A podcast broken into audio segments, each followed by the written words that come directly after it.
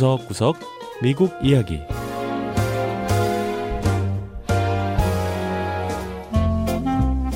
미국 곳곳의 다양한 모습과 진솔한 미국인의 이야기를 전해드리는 구석구석 미국 이야기 김현숙입니다. 신종 코로나 바이러스 사태로 집에서 많은 시간을 보내게 되면서 미국인들 사이에 새로운 유행이 일고 있습니다. 이 새로운 유행이라기보다는 분주한 도시 생활 가운데 잠시 주춤했던 과거의 유행이 다시금 부활했다고 해야 될 텐데요. 자, 그 중에 하나가 바로 베이킹이라고 부르는 빵 굽기입니다. 이 집에만 있어야 하는 스트레스를 잊기 위해 미국인들이 달콤한 빵 굽기에 푹 빠졌다고 하네요. 첫 번째 이야기. 코로나가 가져온 홈베이킹 유행.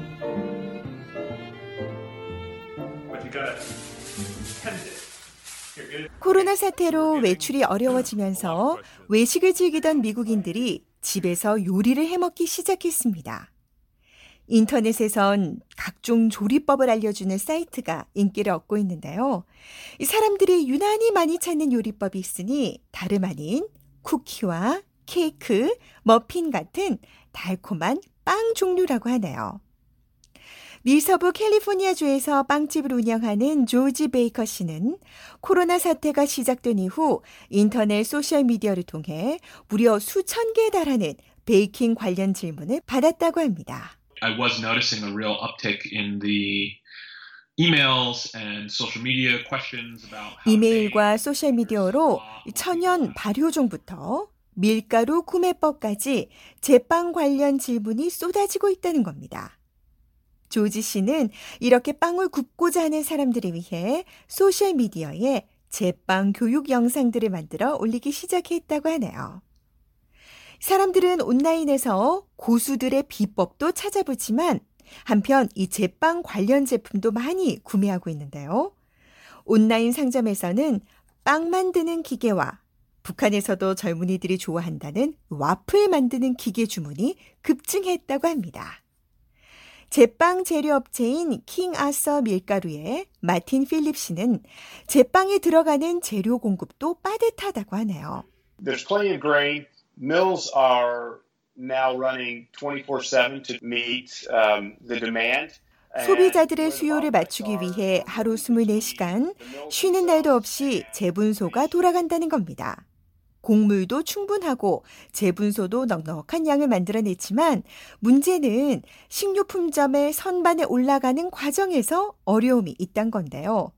코로나 사태로 식료품점들이 영업 축소에 들어가면서 직원이 줄었고 또 공급망에서도 인력이 빠지면서 소비자들이 밀가루 구하기가 어려워졌다는 거지요. 전문가들은 사람들이 집에만 있어야 할 때 빵을 굽는 건 아주 자연스러운 일이라고 말하는데요. 미시간 대학의 미셸 리바 정신의학과 교수는 스트레스를 받거나 걱정이 많을 때 사람들은 위안 삼아 빵을 굽곤 한다고 했습니다. It gives you some control over, you know, your situation. It gives you something to do. You can be creative. You could do something with your family. 제빵은 소일거리가 되고 뭔가 창의성도 발휘할 수 있고 가족들과 함께 할 수 있는 일이라는 겁니다. 또 여행을 하거나 친구들과도 만날 수 없는 이때 빵 만들기야말로 인터넷 사회관계망에서 사람들과 소통 주제가 될 수 있다는 겁니다. Food for a lot of people and especially my friends and especially for me is 음식 관련 인터넷 블로그를 운영하는 비비엔 리 씨는 음식은 사람들에게 위안이 되는 것 같다고 말하는데요. 요리를 통해 고향의 맛을 느낀다는 거지요. 특히 달콤한 빵이나 과자를 디저트로 챙겨 먹는 미국인들에겐 제빵이 삶의 일부이기도 한데요.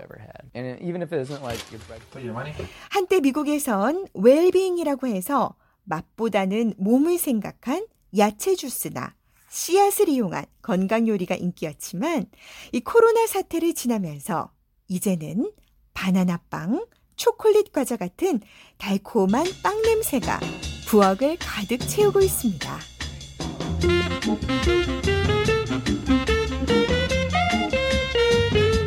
두 번째 이야기.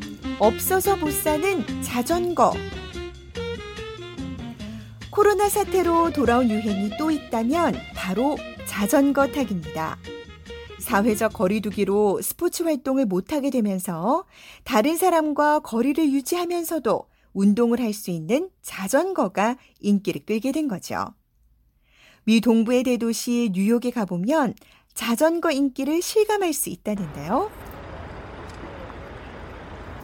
늘 많은 차로 붐비는 도로와 사람들로 빽빽한 지하철은 텅 비어 있는 대신 자전거들이 도로 위를 달리고 있습니다.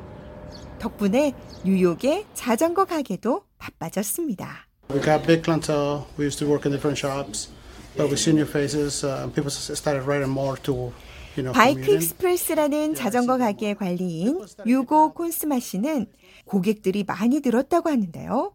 요즘은 늘 보던 손님들 말고 처음 보는 얼굴도 많다고 했습니다. 교통수단으로 자전거를 이용하기 위해 창고에 처박아뒀던 자전거를 다시 꺼내오기 시작한다는 건데요. 도로에 차량은 줄고 또 사람들 간에는 서로 거리를 유지할 수 있으니 이보다 더 좋은 게 어디겠냐며 흐뭇해했습니다. 사람들이 자전거를 이동수단으로 이용하는 이유는 여러 가지가 있겠지만 아무래도 비용 면에서 큰 장점이 있습니다. 자전거를 타고 다니면 뉴욕의 비싼 주차비를 걱정할 필요가 없고요. 혹시 자전거가 고장났다고 해도 뉴욕에 자전거 가게가 많기 때문에 고치는 것도 문제 없다고 합니다. 여전히 지하철을 이용하는 사람들도 있지만 지하철 안에는 서로 간에 약 2m의 거리를 유지하라는 사회적 거리두기 안내판이 붙어 있는데요. 많은 직장이 재택근무를 시행하고 있고 외출도 제한되다 보니 지하철 안은 특별히 사회적 거리두기를 신경 쓰지 않아도 될 정도로 휑합니다. 자전거를 타고 거리에 나온 사람들은 코로나 사태로 생활이 바뀌었다고 했는데요. Relaxed, 자전거를 타면서 좀 더 여유로워졌다는 겁니다. 하지만 여전히 자유롭게 다닐 수 없는 상황인 만큼 매우 조심하고 있다고 했고요. I just walk. I don't take the subway anymore. So I just walk around 3월 my neighborhood. 중순부터 지하철 대신에 자전거를 타고 있다며 걷거나 자전거로 이동하는 것이 자연스러워졌다고 했습니다. 이 자전거는 이동 수단으로뿐 아니라 운동 수단으로 인기를 끌고 있는데요.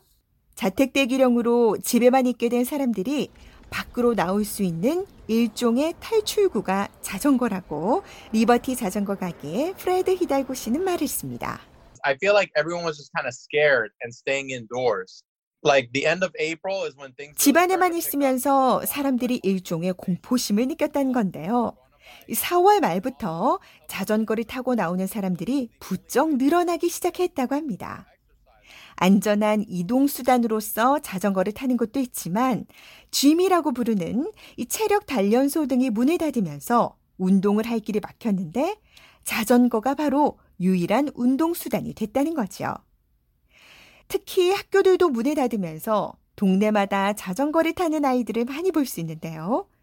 집에만 있게 된 아이들이 취미나 운동 삼아 자전거를 많이 타면서 요즘은 어른 자전거는 물론 어린이 자전거 구하기도 어렵다고 합니다. 또한 일부 업체에선 코로나 바이러스 최전선에서 싸우는 의료진을 위해 저렴한 가격의 자전거 대여를 하고 있기도 한데요. We have some nurses from out of states, so they've been using the bikes. 자전거 and, we're 대여 also 업체인 providing them Fancy Apple 자전거 가게는 코로나 사태로 다른 주에서 온 간호사 고객들이 있다며 출퇴근을 위해 자전거를 이용하는 이들을 위해 가격 할인을 해주고 있다는 건데요. 시민들을 돕는 의료진을 위해 작은 도움을 주기 위해 내린 결정이라고 합니다.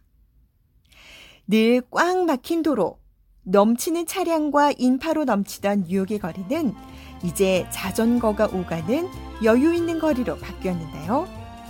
지금처럼 자전거의 인기가 계속된다면 코로나 사태가 끝나더라도 뉴욕의 모습은 이전과 좀 다른 모습을 보일 것 같습니다. 네, 구석구석 미국 이야기.